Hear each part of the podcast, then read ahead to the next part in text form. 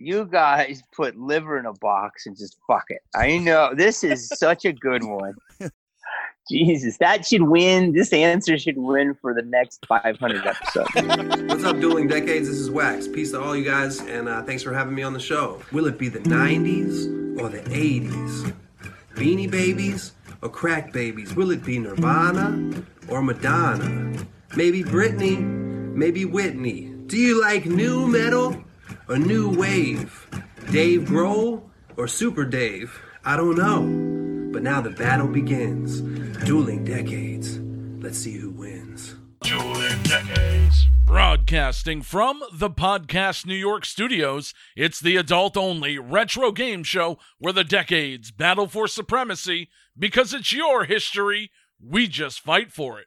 Welcome back to Dueling Decades. I am Marc James, and this week we bring you a worst month duel as I battle with June of 1983 alongside these men.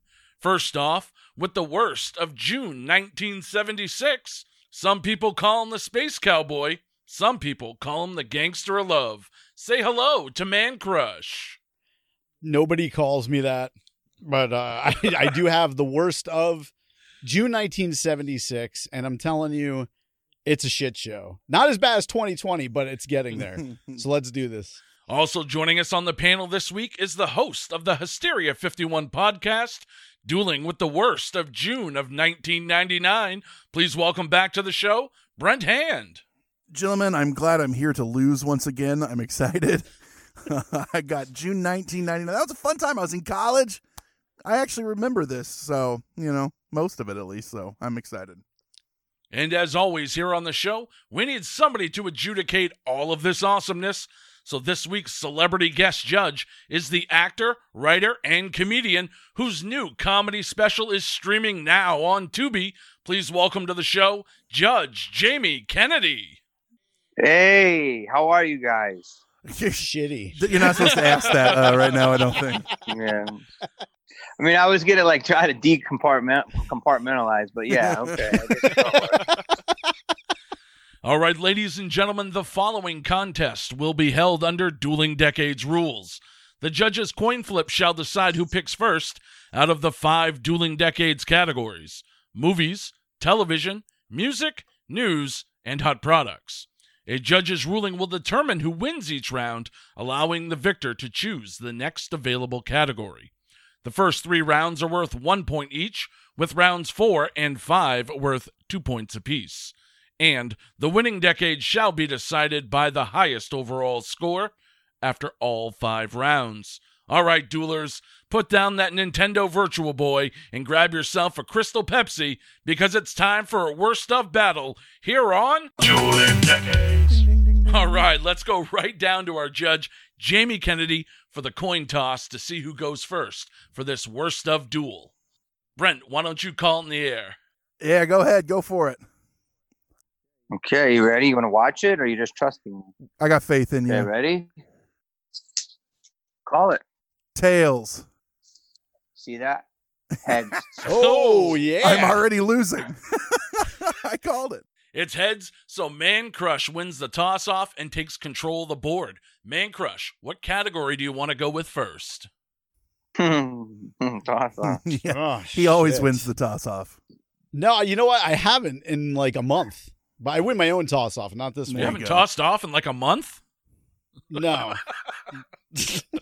you'll you'll see apparently. You'll see in a few minutes what I'm talking about. Uh let's begin with hot products just because I don't know where this is going to go here. All right, here we go. So we got June 1976 and you know, back in the day before internet porn and video games, it appears that people actually used to read quite a bit. So not only did they read books, but if you were a kid, you read a comic book or two like I did. So let's go back to the world of Marvel in 1976 with the release of The Incredible Hulk number 200. And eh, have you guys seen the movie Innerspace before? Oh, of yeah. course. Okay. That's what this fucking issue is. It's the exact same thing. I mean, instead of Dennis Quaid inside somebody's body, they shrink the fucking Hulk to miniature size and they put him inside Glenn Talbot's brain. That's uh, Colonel Talbot, the guy that's always after the Hulk. Hulk smash blood clot. no, but it's to save it's to save his life. So it's like the worst idea ever. They shrink this dude down. He, you know, what if he gets angry and destroys everything? The Hulk's two worst enemies are the Wendigo and Bell's palsy. like, No, it's the complete opposite though, mm. because what they did, it's an annual. So they, it's Marvel and it's an annual. So they're like, let's just jam this one with every friggin' villain that we can find and put him inside Glenn Talbot's head. so I mean, when it's all said and done, somehow the Hulk saves this dude's life. I'm not sure. I lost interest after like page five. It's all over the place. But the best part of this whole shit is Glenn Talbot, he gets married to Betty Ross, who Bruce Banner was supposed to get married to. And then he gets divorced when she realizes that she still loves Bruce Banner. and then to top it all off, Talbot ends up dying in issue 260. He's like trying to attack the Hulk, and the Hulk fucking incinerates his brain.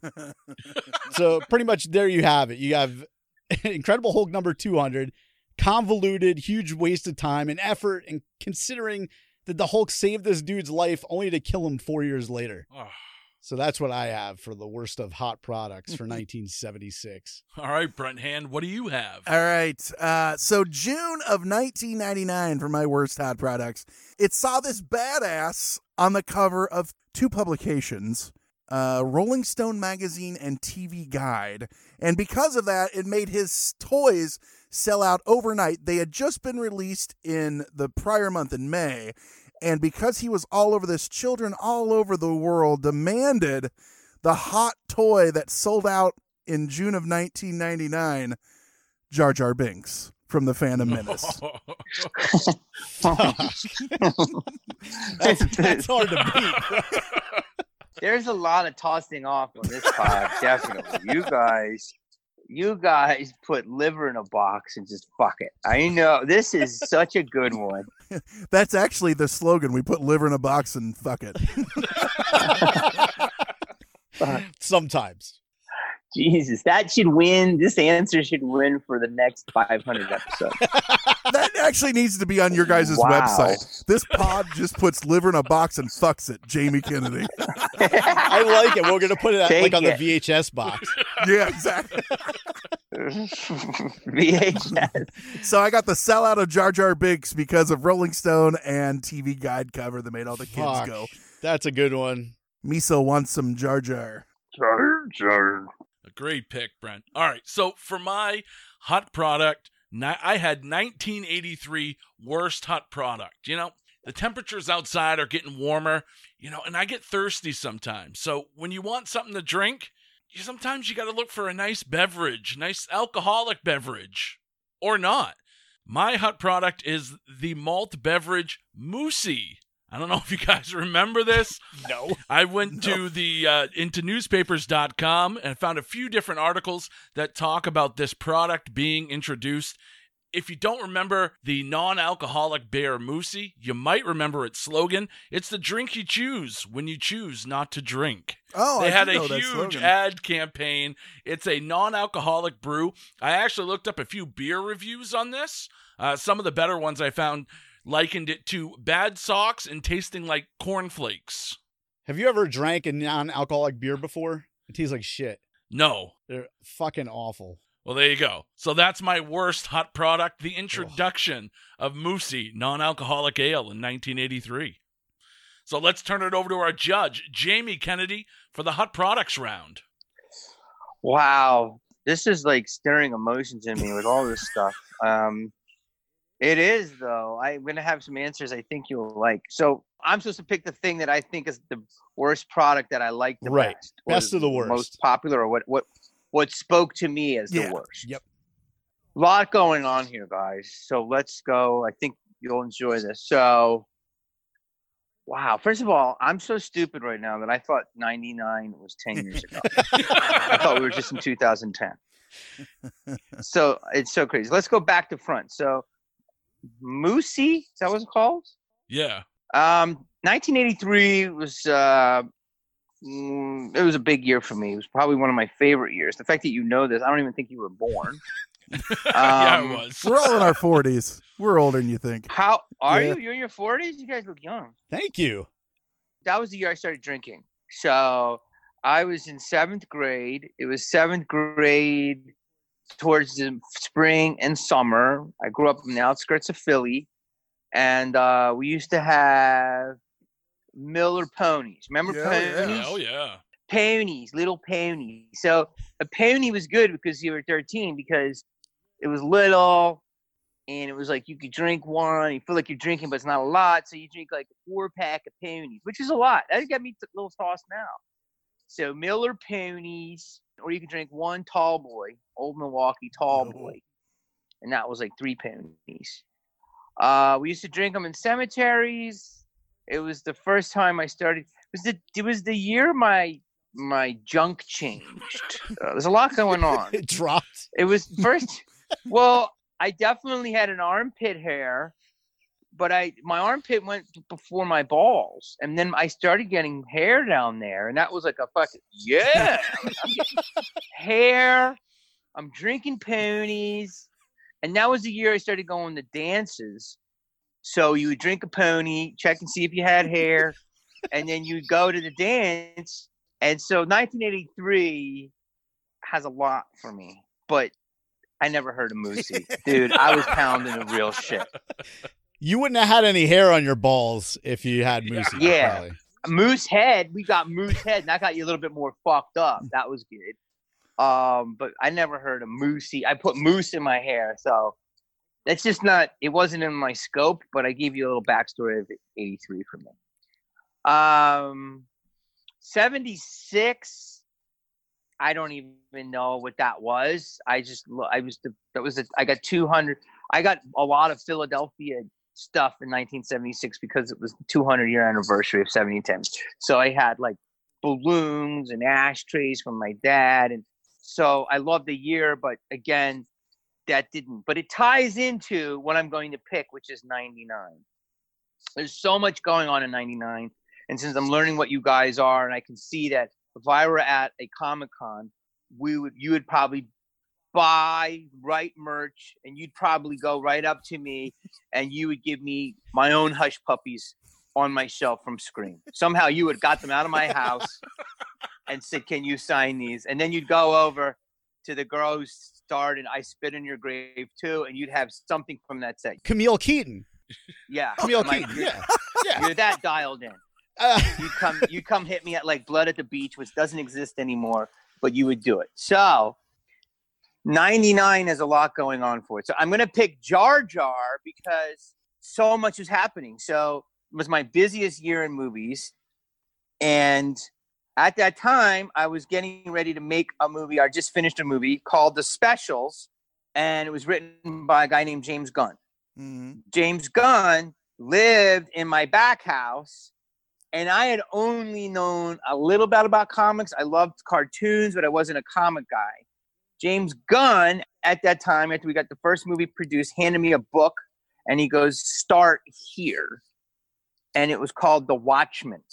Oh yeah. And so I went into my fucking house and read it. And I'm like, oh, I re- fucking read it. I started reading it at night. And it was probably one of five books in my life that I literally just read three days straight till I was done. Fucking, it's not a comic book. It's just a great piece of literature. Mm. And so he hit me, and then and that summer, I remember he moved out. He's, I'm like, "Where are you going?" He's like, "I'm going to San Diego, something called Comic Con." Never heard of it, loser. he was going to Comic Con when no one was going. Mhm. So I might have known about what you're saying in 76 only because of 99. So if you want to matrix it and go reverse inception and go to the snow level where Leo is before he's at that table with the Asian dude level, we can go down there and that kind of helped with 99. So then 99 also was they that they brought Jar Jar Binks and there was all of this crazy like blowback. They're Like, Jar Jar, Jar Jar, like whatever, Jar Jar, right? And it was like Lucas, and I had a movie coming out called Bowfinger, Oh yeah. and that was directed by a guy named Frank Oz. And Frank Oz is not only Fozzie, not only Miss Piggy, but he's Yoda. Right. Yeah. I was getting direction from Yoda. I, direction I was getting I. and I'm like, Jar Jar's got some Yoda in it. So, and so I'm learning about comic comic books and the simulation and the parallel units with James Gunn, who becomes a comic book guy, but it's still fuck 76, 99 blue. And, and on top of that, I was invited to watch The Phantom Menace at Lucas Walker Ranch. Oh no shit. Oh shit! Did you but go? guess what? I couldn't make it Oh.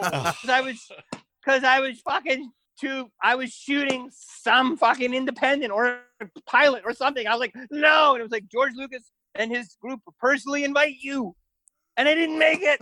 Oh my Go watch it. god! You don't even remember where you were? It was that shitty.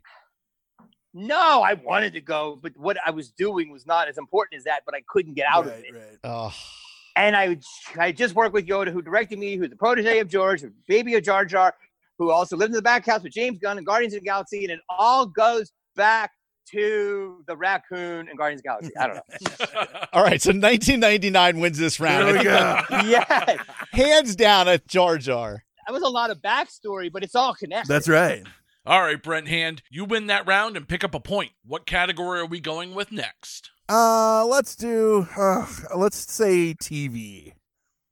All right. All right. This is uh I don't know about this one. So I I actually went for the worst of June 1999. I went to merry old England on this one. Two things happened that had everyone in their their uh, panties in a bunch over there. On the 22nd of June, the Independent Television Commission they criticized their channels over there for failing to warn viewers about the level of explicit sex scenes in its controversial gay drama that you might have heard of, Queer as Folk. That's a huge show that everyone's probably heard of, but it also expressed the series' uh, first episode, which included a scene portraying the seduction of a teenager below the age of consent by an older male. And then on the 24th of the same month, they blew their asses again because the BBC One had a show called The Lakes, and they featured sexual violence, rape, and relationship between a Roman Catholic priest and a member of the congregation. Then they went back and said, you know what? This one didn't ex- go past our boundaries, but that get one with the gay people did, and we're really upset about Oh, it. Oh my. So they withdrew their complaint on that one, uh, and but went back onto the the queer as folk. I've never seen that show. Yeah, good old nastiness from uh, from England and the the powers that be over there. Did you say that they blew them? Was that part of it? No, uh, below the age, below the age of consent. Oh, below the. Okay, I got it. I thought you said he blew the underage. All right. I was like, whoa, Yeah. that happened? So they, you know, England doesn't uh, mind about rape and Catholic priest sex and stuff like that, but don't let a gay person, Fall in love. Yeah. Don't get in love. Yeah. Yeah. you know, June of In 99. 99, too. I could expect that from 76, where I'm at, but 99. Mhm. I'm bringing all the fun Really ones on it. this one, right? Yay. All right, Man Crush, what do you have for this round? All right, so let's go to June 4th of 1976. There was a pretty popular gritty crime drama that aired Thursday nights on ABC, and it was called The Streets of San Francisco. And if you're not familiar with the show, it, Yep. it- all right, good. I'm glad you know it. Uh, it ran from 72 Oh yeah, uh, all the way till its demise in 77. And the show itself Michael Douglas. Exactly. It, it followed detectives Mike Stone and Steve Keller, which are played by Karl Malden and Michael Douglas. It's your typical crime show. You got the one salty detective played by Malden. Then you got the young whippersnapper played by Douglas. And the two guys, they had great chemistry. Both of them spent time with San Francisco PD to build the credibility, all this stuff. But then one flew over the cuckoo's nest happened in 1975. And I didn't even know this until I did the research, but Michael Douglas was actually the producer from One Flew Over the Cuckoo's Nest. So obviously Uh-huh. that movie, it's a smash hit. It's one of the best movies of all time, won five Oscars. And in spite of that, the show is about to, you know, do some really serious changes. Michael Douglas decided after the recent success of the movie that he was going to shift focus on his career and go to movies. So he only did two episodes in that fifth season and rode off into the sunset. But the streets of San Francisco did not because ABC decided to cast another detective to take Michael Douglas' spot, and they hired uh, theater mainstay Richard Hatch. But it didn't end there. And from time to time on the show, we get to see these boneheaded network moves like this one. Because not only did they lose their popular co star, but then they decided to move the show to 10 p.m. so we can go head to head with CBS's crime drama, Barnaby Jones. Hmm. Needless to say, ABC lost out on this one, and the streets of San Francisco ended up being canceled at the end of the 1977 season. And that was all she wrote for the streets of San Francisco. Wow. All right. So for my worst of news, we're going to go to uh, the Detroit Free Press, uh, June 21st, 1983. You know, and I was taking a look at all the new TV shows that were debuting and everything. And then an excerpt in this article, written by Shirley Elder, reminded me of something that I just could not stand about 80s television. And in the article, she writes As much as I like Ed McMahon, and I really do, I'm very bored and annoyed at his hard sell TV pitches for too many products. In the last couple of months, McMahon has been jumping out of the tube, insisting we buy life insurance he's selling, which he claims if you're at least up to the age of 80, you can get with no physical exam. All you have to do is call a toll free number, blah, blah, blah. And how about his Ed McMahon sweepstakes, which not only comes at you from the tube, but arrives uninvited at the mail at your house with a picture of himself on the envelope? Enough, Ed McMahon, old buddy. Enough. And get off my fucking lawn. That's like that shit. so I went back and I researched and I actually found the Colonial Pen ad with Ed McMahon from 1983 and the, of course, the Publishers Clearinghouse sweepstakes commercials that were on every single commercial break. Hell, I even remember commercial breaks where you'd get both commercials and you'd get a double dose of Ed McMahon. So, probably one of the most annoying things about 80s television Ed McMahon commercials from 1983. That's what I have for the worst of television. So let's go over to our guest judge, Jamie Kennedy, for the ruling for the television round. Um, all right, I'll give you an answer. Pretty easy. Um, first one was Streets of San Francisco. I love that show. I kind of remember when Dickie Hatch came in, Dick Hatch, and um, it was a power move. Mike Douglas got uh, he got the rights of that play. Let me tell you what a power move that was. His father, Kirk, was the star on Broadway of that, but he didn't even let his father audition. He said, "You're not right for the role," and he went to Jack, and him and Jack were boys. And by the way, it was the greatest move in the history. And I don't know if him and his dad were homies after that, but that's 100%. Look that up. Power move. So the next one, Ed, he didn't bother me. He was comforting. I like Star Search. I like the fact that he could show up at your door. I like Johnny Carson and him together. So no, I like that one. Let's just go. My my thing is, I'm just gonna definitely go with the BBC. Um, just for the fact that they're fucking prim and proper and all that shit. All right, Brent Hand, you jump out to an early 2 nothing lead and take control of the board. What category do we want to go with for our final one point round? All right, let's go news. Uh, I got June 6th, the ExploreZip worm was first found. Uh, it was known to destroy Microsoft Office documents, and it was first detected when uh, an email was forwarded around, and the email actually said, Hi, I have received your email, and I shall send you a reply ASAP. Till then, take a look at the attached zip docs. Bye. And they opened that bitch up. It's 1999, man. You got an email that you get like four of those a decade. So you're going to open the email.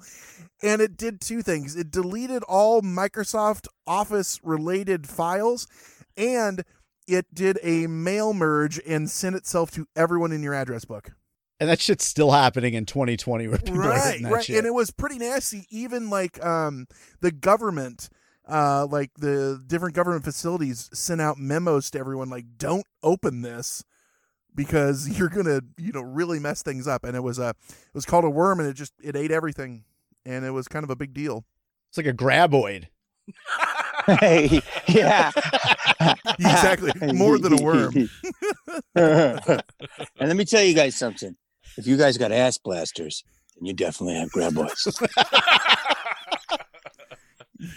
All right, Man Crush, what do you have for the news round? All right, let's go back to 1976. We got June 8th, 1976. And we keep talking about this, but look, with everything going on in the world right now, we didn't want to bring some really depressing news to a worst of episode. So the news that's going on right now is bad enough. So let's bring just some stupid shit to the table. And this one takes the cake for 1976. Uh, here's a news story out of the Associated Press about the iconic Rod Stewart. And no offense to you, Jamie, or any other stars that come on, but you hardly hear such truth come from a celebrity's mouth about his own personal life as this story. And you'll see what I'm talking about right here. Thank you for calling me a star, by the way. You're welcome. So, the title of this story is Rod Stewart says he probably won't marry Britt Ekland. All right. So the story goes Rod Stewart, the rock star superstar, says it's unlikely he will marry his Swedish girlfriend, actress Britt Ekland, with whom he's been living with for the past two years in Los Angeles. Stewart, who threw a lavish London party Tuesday night for 500 guests, told John Blake of the London Evening News, and I quote, I do not think Britt and I will ever marry. I could be proved wrong this time next year, but I feel like I have not found the woman I want to marry yet. Britt and I are very much in love, but I'm still a little rampant, and I got an eye for the odd leg and bosom. Uh, That has got to be the most honest thing I have ever. Now was that how she found this shit out, or was or was she on? No, she- you know, she knew this shit. Surprise! she she kind of she kind of knew. Let me get into this a little bit. So uh, She was dangling on that hot Rod Stewart action, so you know. yeah, for, I mean for two years, and but basically what he said here is like we really love each other, but I really love having sex with other people. and uh, but here's a little follow up from her. She did an interview in January 2020. And it's almost like an update on Unsolved Mysteries. I just want to hear Robert Stacco update. but the uh, the former Bond girl, now 75, she claims that Rod was ultra stingy with his money, and during the two years they hmm. lived together from 75 to 77, he made her pay rent. And on top of that, he, he also liked to wear her satin knickers. And to, to back up her statement, Rolling Stones guitarist Ronnie Wood said that Rod was as tight as two coats of paint. Wow. So there you have it. You have oh uh, my god! you have Rod She- Stewart, honest to a fault, cheap, and likes to wear silk panties. So what do you have, Marc? Oh fucking! I'll tell you what he doesn't have. That's silk panties. I'm going on a limb there. You want to bet? All right. So for my news story, uh, before we get going, uh, Man Crush, Brent, do you guys happen to know how to spell ratatouille? No. No. Oh, darn. Well, if you did, you could have won a thousand dollars. Wow. We're gonna go to the Dallas Morning News in an article written by Jim Bluey. Correct ratatouille wins spelling contest out of Washington D.C. But for a dish of French stew, Eric Raunchy of St. Petersburg, Florida, might be a thousand dollars richer today. Raunchy, 13, had never heard of ratatouille, a stew made from eggplant, tomatoes, green peppers, squash, sometimes meat. Ratatouille, ratatouille, he winchingly asked the pronouncer on Thursday's 56th annual Scripps National Spelling Bee. Raunchy misspelled the word. Blake Giddens of New Mexico had never heard of ratatouille either, but he did spell it correctly to become the champion.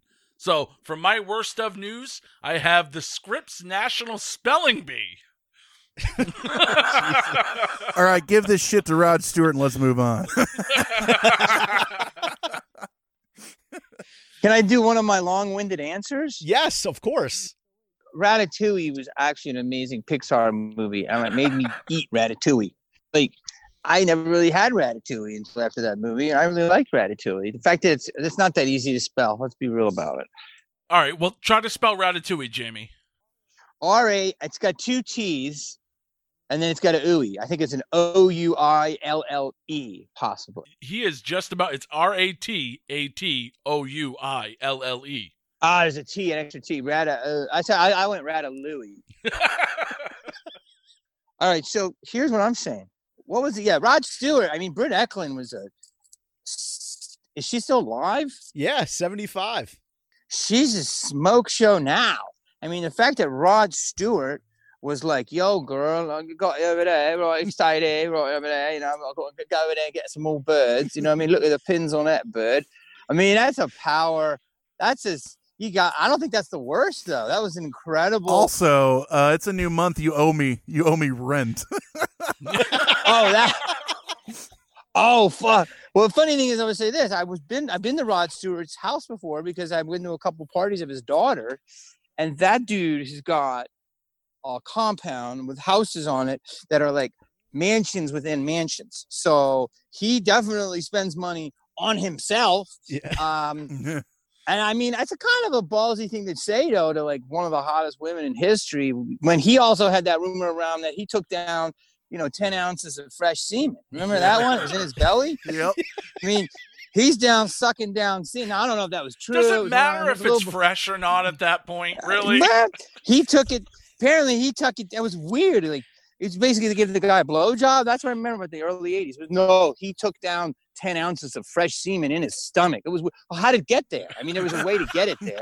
So that was the thing. And then and then that was that was pre gerbil gear. You know, Yeah. all these rumors. We hate rumors. It was the it was the gerbil semen. But anyway, you got to go with Rod Stewart. But I will say this: um, runner up to Scott Baio. He's always been a good guy to me. I always like Rod. I like Baio. I mean, you know, Rod was a little aggressive, but Baio, uh, this is a document. In fact, bought Pam Anderson when they first started dating. She got to LA a vacuum. Uh, because she was she was a maid, and Baio said, "Here you go. This is a nice birthday gift." That, that's documented. So Hey, you, you, you buy dad some power tools, you buy her a vacuum, you know, you wear women's panties, whatever, whatever floats your boat. Yeah.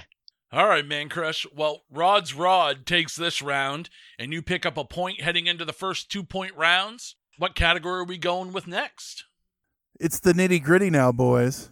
All right. So since we got Jamie on here, I'm gonna we're gonna go movies last. Let's do music right now and bang this one out. Uh, even though Jamie is a phenomenal rapper, let's uh let's move this on to.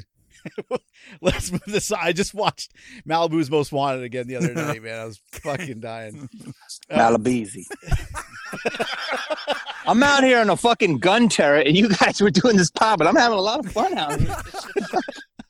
Blackhawks are going over, and you're like, all right, so Cabbage Patch Dogs.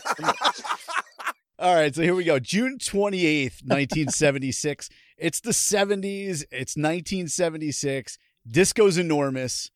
And right around this time, like disco is so huge. You have like all the crossover, so you know it's big. Like, for example, in 76, you got Elton John and Kiki Dee doing Don't Go Breaking My Heart. Mm. I kind of equate that to like the 90s when you had like all the rock and rap mashups. Yeah. But luckily for us, like rap survived and disco died a horrible death probably in 79. But in 1976, disco was its fucking paramount. And these English lads were at the forefront of the movement for disco. And I warn you, their songs get stuck in your head. And it's the reason I picked this. I wasn't going to pick this song at first, but the goddamn thing lingered in my head like all day yesterday. And for that, fuck you, Bee Gees the, the song by the Bee Gees, it's it spread like the plague in 76. It was actually number one on the chart on the Billboard Hot 100, as well as every other relevant dance chart.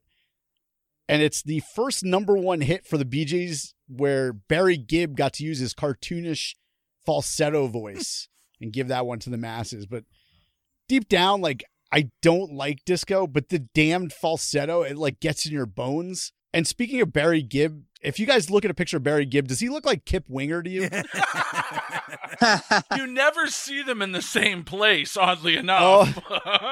Oh man, it might be. But anyways, this is the Bee Gees classic that I have on par with uh, Hanson's MMMBop, and that's "You Should Be Dancing." Yeah. Yeah. You're welcome for that getting stuck in your head for the next two days. Just that one part. wow. Good one. Well, at, at least your musical selection is uh, a little more listenable than mine. Is it? and, and it's so odd because this is from an artist that I absolutely love, but I, I just can't get into this one. We're talking about official release number 38 from Frank Zappa's Barking Pumpkin Records, Frank Zappa, London Symphony Orchestra. Now, this was an album that he put out independently. He wrote and composed original music and then paid the London Symphony Orchestra to record it. It was an all digital recording of a symphony orchestra. Originally, it was only limited to 6,000 pressings. And why? Because it was all self financed. Zappa himself went on David Letterman on June 16th, 1983. Letterman asked him, How do you get the London Symphony Orchestra to play your stuff? Frank Zappa blatantly said, You pay them. and he said, But isn't the London Symphony Orchestra a prestigious organization? And Zappa says, Of course, you pay them a lot of money. Everything for this album came out of pocket. And at the end of the interview, Letterman asked him, So, what are you going to do with the earnings from this album? And Zappa just bursts into laughter. He's like, There's not going to be any earnings from this album. if you're really into classical music and a really quality early digital recording, go check it out. Frank Zappa, London Symphony Orchestra. That's what I got from my worst of 1983. All right. So my worst uh for June of 1999. Now this one could go either way. It depends on which side of the fence you're on. If this was a good thing to you, or if it's a bad thing. But you're in the music industry, you absolutely loathed this, and it literally, I can tell you, changed the world. And I will say, Lars and Metallica, please don't sue us just for talking about this. Napster is launched June 1st, peer to peer file sharing, ushering in the eventual end of the record industry as we knew it at that time. And now uh, it brought forward because of MP3 was was introduced and people could share these files, and everyone went ape shit because you wanted that new Nickelback.exe song that gives your computer herpes and uh, fucks everything up. But yeah, and that was and then that gave way to LimeWire and things like that, and then now we have you know BitTorrents and or just tell your Spotify or your smart speaker to play whatever you want and you can hear it because everything's at the touch of a finger. No. Thank you, Spotify Well, or Napster. yeah, either one. but that kicked it off.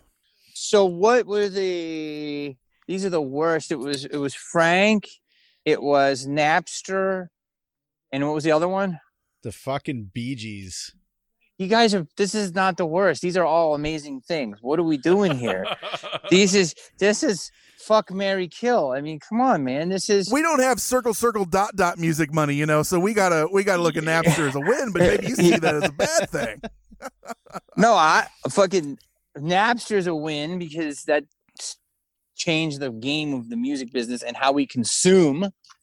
Uh, Frank Zappa's a genius, and Dweezil, he did the song, the theme song for Jamie Kennedy Experiment.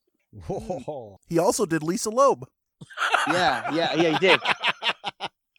Continually, he did her, and uh, she used to come to my taping. She's so sweet, and Dweezil, and the Bee Gees are fucking amazing. The fact that they could do that, they were so funky. I had a fucking satin shirt. You can find it online somewhere. Me in 1976. So these are terrible because these are all great. Why are you hating it? I mean, I didn't. I mean, Rod Stewart. I also like him. What are we doing? These are the here? best Hold of on, the worst. We're we're we're playing it, you know, the world's on fire. They're not bad. They're not bad. Okay, so if I had to pick one, I guess Napster, but only because it didn't work, but it did because it ushered in iTunes and Mhm. ushered in Spotify and ushered in Pandora. So I guess it was bad in the sense that, but I fucking got a lot of Napster files. You Yeah. Know? So I think it, I think that. That that's I'll take that as the lesser, but I also really like Napster, so I'm reluctantly saying Napster. Come on, dude. You were a star in 99, bro. Why were you using Napster? people would send it and go, "Hey, I got this new thing." I'm like, "What is it?" They're like Napster. I'm actually I never had an Napster. I'm sorry. The government will fucking look at this. I never had an Napster. That's why the Blackhawks are over your house now, is because of those Napster songs you downloaded in 99. Oh, yeah. What's this Napster shit I've never heard of? Yeah. Jamie Kennedy's got Napster. I'm gonna go. I'm gonna go Napster. All right, so we got movies left. Is that right? Is that what is that what I'm left with? That's right. All right, so Brent, you jump back out to the lead with a three to one lead, but we're heading into the movies round. All right, so my pick, it was a giant flop, loosely based on a 1960s TV show, but it was a giant flop with a giant spider, released June 30th. The Wild Wild West. Do you guys remember that movie? Oh yeah, Oh, yeah. Of course you do. yeah. And uh yeah. Will Smith considers it one of his worst movies ever did. And he says, I wanted to win and be the biggest movie star. And what happened was there was a lag around Wild Wild West time. I found myself promoting something because I wanted to win versus promoting something because I believed in it. Will Smith. Oh, yeah. And he passed on The Matrix to do that movie because he thought this was the sure thing that would would make him the most money. So he said no to the Matrix and did Wild Wild West. And the greatest thing about the Wild Wild West is if you've ever heard Kevin Smith's story about writing Superman and with the guy who ended up making Wild Wild West, he was like, and at the end, he's got to fight a giant spider. He's like, why is he going to fight a fucking spider? He's like, he's got to fight a fucking spider. That's the, or you don't get the movie. And then the whole end of Wild Wild West is them fighting a giant spider because that was the dude's caveat if he was going to make a goddamn movie. It had to have a giant spider. So- What a shitty movie. it was pretty bad. And and the dude is trying to r- usher back in racism, but all they make fun of the main guy is is because he has no legs, so they make fun of him for being a cripple. Not that he's like a blatant racist and you know whatever else he is, but he can't he can't walk on his own, so fuck that motherfucker. just a just a, a champion of a movie all around. All right. So for my worst of 1983 movie, you know, the naughty high schoolers of Angel Beach, they're back, ladies and gentlemen. We're going June 24th, 1983, with the release of Porky's 2 the next day. the totally superfluous sequel that nobody asked for. I found an article in the Central New Jersey Home News. A simple line from Porky's 2 the next day Hey, that's funny. Not as funny as your face, but pretty funny. In general, Porky's 2 isn't even that funny. That's how they open this review. I don't know why Porky's was last year's most commercially successful comedy. Now we have a completely superfluous follow up that packs about half of the chuckles of the last film and can't even muster the sneering obsession with sex, for better or worse, that made its predecessor notable.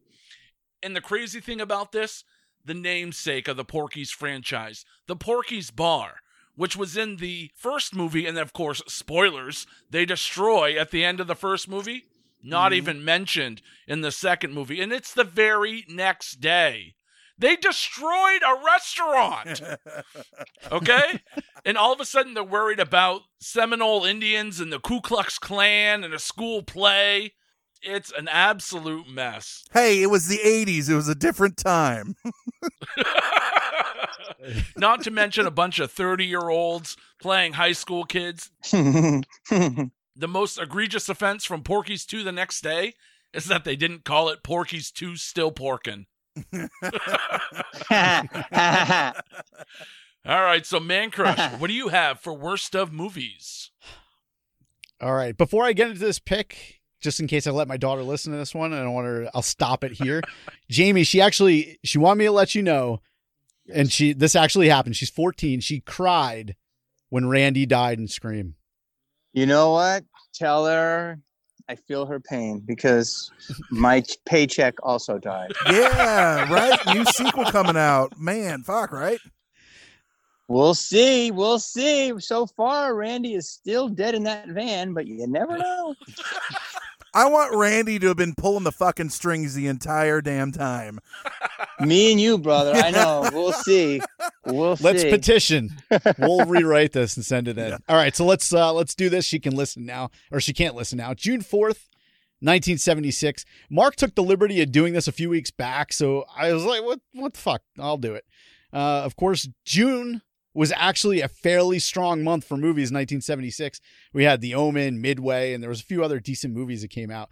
So I went digging into newspapers.com to find out what was playing at the drive-in, and hmm. lo and behold, on the same page in the LA Times where they show all the drive-in movies, it also showed all the X-rated oh, offerings around town. And one particular movie had quite the spread in the LA Times. So I dove headfirst and I found a copy of the movie, and it didn't disappoint.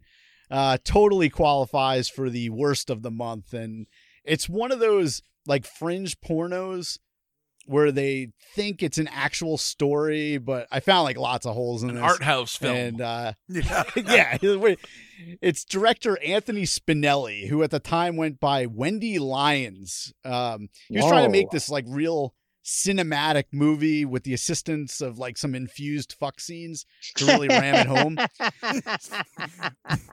Infused fuck scenes, I gotta tell you, is one of my favorite terms I've heard in a while. Whoa, that's infused. That It is. It's like a dish or a drink. Infused fuck scenes. Give me Would you two. like a good infused Hold on, fuck? you guys got to hear what this movie's about. All right, so here we go. So we have Cindy, whose real name is Anna, but her friends tell her that Cindy's a better hooker name. So she, obviously she, she's a she- she's a prostitute, but she's only doing it to pay for her boyfriend to get through medical school. So- this whole fucking this podcast is gonna be canceled for promoting this. This is Jesus. Oh no, it gets worse. It that's only the beginning of this. All right, so depending on how you look at this, like she's either a good girlfriend or she's a shitty one, but right off the bat, she has sex with her pimp and then her boyfriend shows up at the place and gets his ass kicked by the pimp. Then 3 minutes later, she jumps off the fucking roof and kills herself. Oh my God, Spinelli. Okay. So then Spinelli. so then so then from there they go to her funeral where only four people show up her pimp two other prostitutes and her boyfriend and this is where the action like really heats up because then like while they're at the funeral every person like they're reliving in their head all of her sexcapades it's a real tearjerker let me tell you but the uh the movie it stars former centerfold amber hunt oh. who is most famous for getting fisted in the 1978 classic Candy Stripers. There's a fucking resume Wow. builder. Wait, front Yeah, door, you- front door, back door fisting. I think it was the Uh, seventies. front, front door. Yeah, 80s. front door. that they weren't ready for that action yet. no, but dude, she was grabbing this dude's forearm and driving it home. It was That's a lot. it was impressive. It was That's a lot. That's a lot. but if if you're into extremely hairy muffs, this is the movie that's right up your alley. It is the Anthony Spinelli classic, I guess. Cry for Cindy, which is a great porno name. It also sounds like every movie that comes out on Lifetime. like the name of. Except for fucking. Yeah. Wait, is that the end? Is that the end of that movie? Is there? No, I thought you were going to tell me more.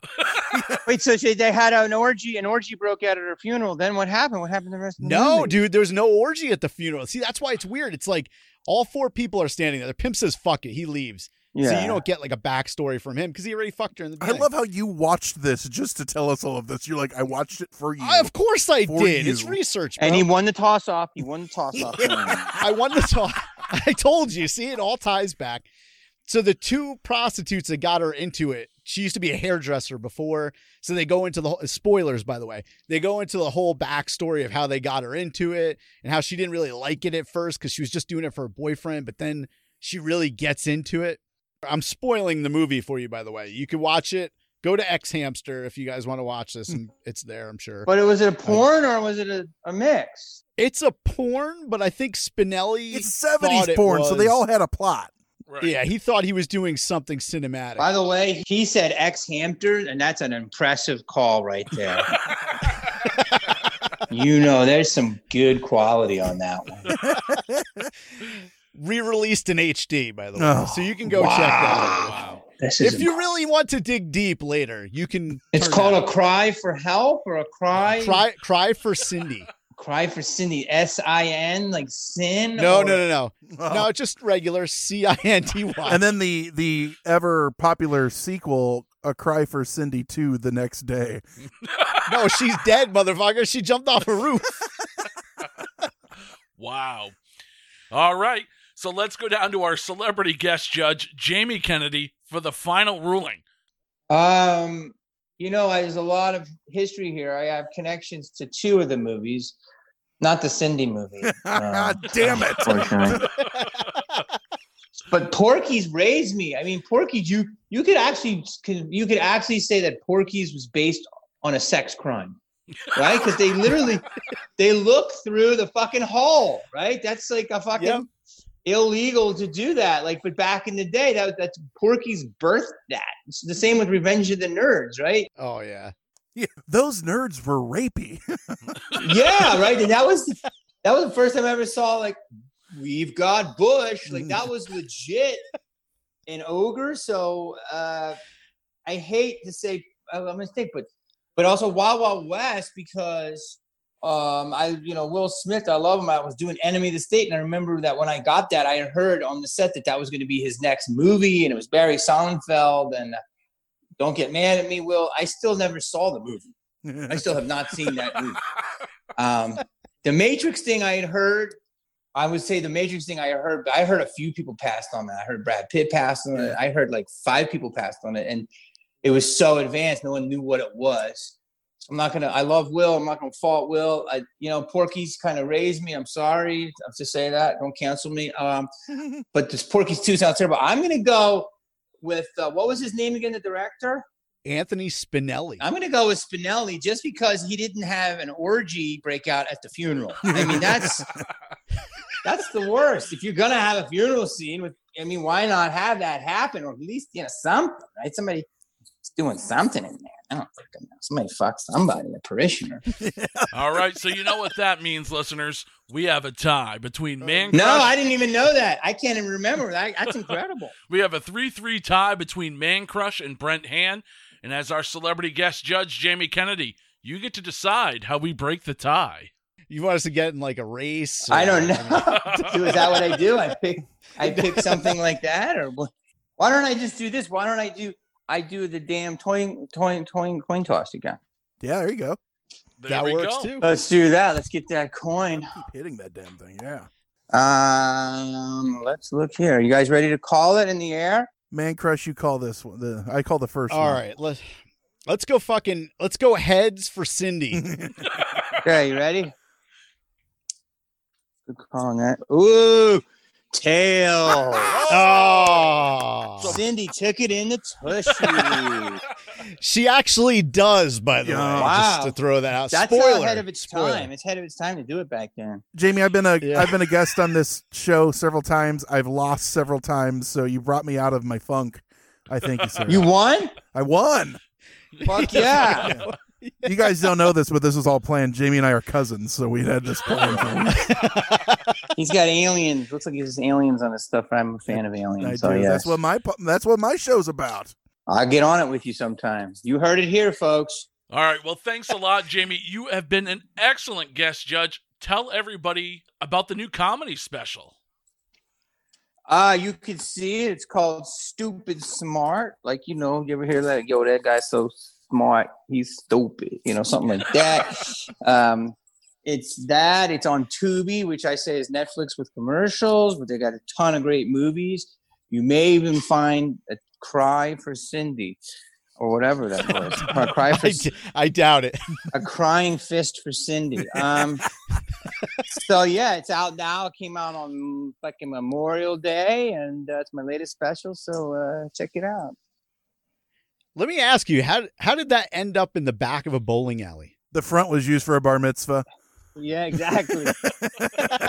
the, la- the laser tag place was closed. Uh, it's well, you know, these places have all this different stuff. So like the guy who created it is a really he's a really good comic, and he he it's really cool. It's intimate, but I guess he had a thought of like it's true. He has like glow in the dark golf. That's one section.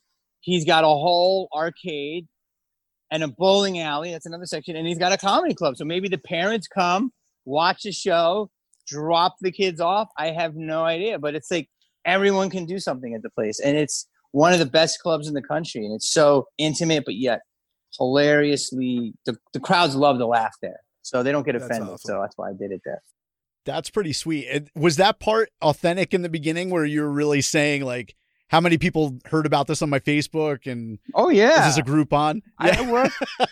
I just kind of went out and started off, and I just threw some lines out there, and then, you know, they seem to work. And I try to take in my atmosphere before I go, and then kind of, you know, so personalizes it for the people, and then I kind of ingratiate myself to the crowd, deprecate a little bit, you know. And some people who are real fans of me will know I'm Burt Gummer's son, but that's like for the hardcore guys like you, you know, you guys. But other people in like you know, mid America work at Bed Bath and Beyond won't even know that. So it's like I kind of slowly do that. I heard you mention ushering before and I saw just a couple months ago you were in an usher video. I was, I was. How the fuck did that come about? uh, my buddy was the producer and uh, Usher. Uh, he was doing his his video, and Usher was, and he was like, "Yo, how about Jamie for this part?" And Usher's like, "Oh yeah, I like that dude." And so I ended up doing, I need a Jamie Kennedy type. How about Jamie Kennedy? yeah, right. Did you just hang out there and shit or you just shot the video and that was it? I went, you know, and hung out for a little bit, and Evan Roth was in it. It was my buddy, and Jermaine Dupri was in it, and Snoop. We all had different parts, so everybody shot their own part, and I was kind of there for Evan's part, and then went into mine, and then Evan joined, and then they kept me around, so I did the end, and it was we shot in a huge mansion. Usher was there doing his thing. It was awesome. It was like I just, you know, I'm I was having fun. I love it. You know, he's amazing. And that's not even the first one. You were in a Chris Brown video like Chris, a couple years back too. Chris Brown, yeah, man. His another guy hit me up and said, "Yo, Chris likes you. You want to be in this video?" And I was like, "Let's do it." And so he, you, you did your research. You dug in the crates right there. and Chris is like, "What's up, player?" Boom, did my little cameo, and then hung out. I always got him to do my cameo, and then I hang out because I'm having such a good time. And they're like, "We're gonna put you in the montage." So then I hang out for the montage, and uh, you know, got his email. We email, so maybe I can put me, Usher, and Chris on a on a, on an email chain. Fuck yeah! Just don't send him that worm that Brent Yeah, was no shit, about right? Before you don't want to do that. we were asking. He was being nice because I just booked an Usher video, so he wanted to ask for me, so I know what. Is that Know what to true? expect. I want to believe that. I'm sexy dancer number four.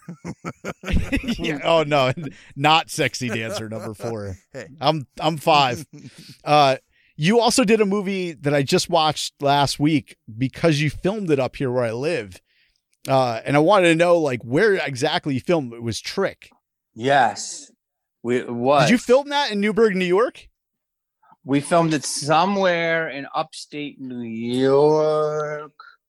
I want to say like two hours from the city, maybe Rochester or something like that. Oh shit! I thought the studio said it was in Newburgh. That's why Newburgh. Oh yeah, really yeah, looked yeah, familiar. Yeah. That Oh, it was in is that- Newburgh. Where is that at? It's like 20 minutes from me, which is I'm an hour from the city. Yeah, it, well, it was maybe an hour from the city to just two and a half hours from Philly. So, um, yeah, that makes sense. So that's because I came from there. So, yeah, I did that, and um, it was great, man. I got to work with Patrick and Omar. You know, it was like a little scream reunion. It was just great. That's awesome. Are you doing a sequel to that one? Because I know they spoiler they kind of like leave it open at the end there. I want to. That's why I really wanted to get involved. I wanted to work with Patrick, and then I just was like, this character's so good, and he kind of splices in and out a lot, pops in, and there's a lot. I don't want to give it away, but you know, there's a lot there that he could have a good uh, little thing happen, you know, and he could start his own thing. So I would like that. We'll see what happens. You know what I mean? But the movie really connected with people that are like you, you know, fans of the genre for sure. Yeah. And you're a creepy fucker in that movie. Thank you for saying that. I appreciate it. Yeah, I mean you pulled you definitely pulled it off Same Uh, shirt. I'm from wearing the moment I saw now. you. Are you really? Kind no. of. No, but I'm kind of in. oh shit. So yeah, man, it was a great movie to do. Yeah, that's fucking sweet, man. Uh, Like when I saw that it was done in Newburgh, that's why I wanted to ask you about it because right in the back over here. But you have anything else you want to plug before you get out of here? I don't want to keep you all night, especially with the helicopters and shit going over your head. um, I'll tell you off air. Well, I'll tell you on air right now. Just go watch my new special on Tubi. It's called Stoopid Smart. Um, it's a free streaming service. You can also watch Coming to the Stage starting tomorrow uh, on Pluto, and uh, I'm the host of that for season eight. It's like uh, Pluto's version of like you know live from the improv or you know BET's Comic View, and I'm the host. So there'll be seven episodes this season and I did a movie called Crabs in the Bucket with Jeremy Piven, Taryn Manning, and Bruce Dern, and that's going to come out um, somewhere in the towards the end of the apocalypse. or it might not come out. Yes, Like- exactly. Wait, can I plug my socials? I'll plug my socials at Jamie Kennedy on Twitter, the Jamie Kennedy Instagram, Jamie Kennedy on Facebook, Jamie Kennedy Snapchat, JamieKennedy.com. You find out me and all that. Hate to break it to you, it's my podcast. Go ahead. Sorry. That's fine. With all the shit that's going on right now with the movies being shut down and like theaters not opening or whatever, what is the outlook of Hollywood from where you stand right now? What do you think's going to happen? You know, maybe like six months down the line. Are we going to be seeing movies in the theater? Are we going to be at the drive-in? Are we not going to be seeing movies in, on anything but VOD? What's the story? I mean, I'm not an expert, but I can tell you what I've heard. Uh, well, Bert Kreischer, you know, he's amazing, and he just pivoted. He's going to do a drive-in comedy tour, so he'll do touring of comedy in drive-in movie theaters, which is great. Obviously, Wretched, you read that story, which I'm sure you guys know, is the number one movie in America right now, and that's in drive-ins. Um, I think you're going to see more live entertainment like that from cars and such distance distancing way. Um, Trolls two uh, really is a game changer. I mean, it's going to go down the history books as like the game changer of Hollywood. A lot of people uh, that movie made a lot more money than the first in a lot less time with direct direct uh, consumption and i think people love that and i think the world is changing every hour um, you guys know what's up and I, I have no desire to go out right now you know only for Right. necessities or like you know fight a or fight a cause and uh, you know people are they're going to probably be inside for a while and i think hollywood's going to pivot there was supposed to be a movie starting here next month um, but I don't know if that's going to happen. And, and I only heard they're starting to shoot in Australia and New Zealand, but even then, that might be. And so I think a lot right now, you're going to see a lot of Zoom entertainment, and I think you're going to see a lot of catalogs come back, and I think you're going to see a lot of like things in front of a green screen and such until we figure it out. But um, there's so much more going on right now than just entertaining people, and I and I think and I think that that that actually you know, dude, I dude, I love going to the movies, man. Like it's uh, it's uh, I've been doing it my whole life, you know. And I'm not like you guys where you're cinephiles, but I've been to some really good movies. I saw Jaws in the movie theater when I was a kid, when I was five, and I also saw The Swarm with Michael uh with Michael uh, Caine. You know, remember that movie? And Right.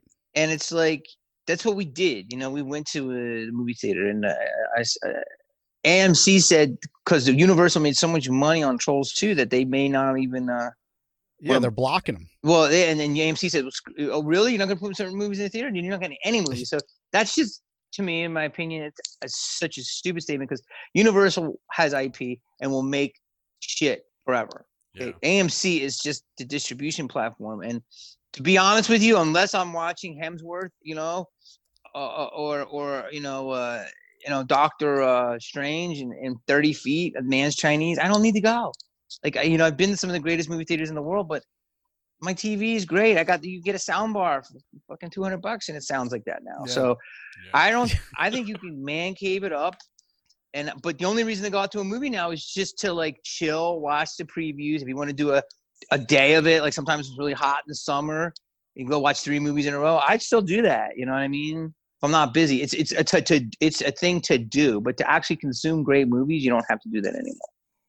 Just make sure that if you're trying to show your kids Trolls 2, you don't actually get Troll 2 because that is a completely different fucking movie. it's so It's a good movie, Speaking of though. sleeper movies, man, uh, yeah, they, they they had a documentary just a couple years about how how crazy that movie was. Yeah, Oh shit. But thanks for the insight on that. I mean, it, it's nice hearing it from the other side. It's kind of what we figured, but it's nice to see. I for me, I, I want the drive-in to come back. I think that's an awesome experience that a lot of people missed out on for years, and they were closing down. And that'll come back, but now it feels like we're going to lose the movie theaters on the other side. So Look, it's We'll see how it goes. innovation is innovation, man, and and the new world consumes everything. They don't care. So many people. I watched a lot of great shit on my phone that were series, and I couldn't believe I watched it. I watched like half of Breaking Bad on my phone, and I was riveted. So it's it's like, look, man, you're gonna get it where you get it, right? And listen, I love it too. I don't want to see movies die. They're not gonna die, but the experience of consuming them might, and that's just the way it is. That's innovation, man. All right, man. I we will let you go, but stay healthy, stay safe, stay in the house, and uh, watch out for those helicopters, bro.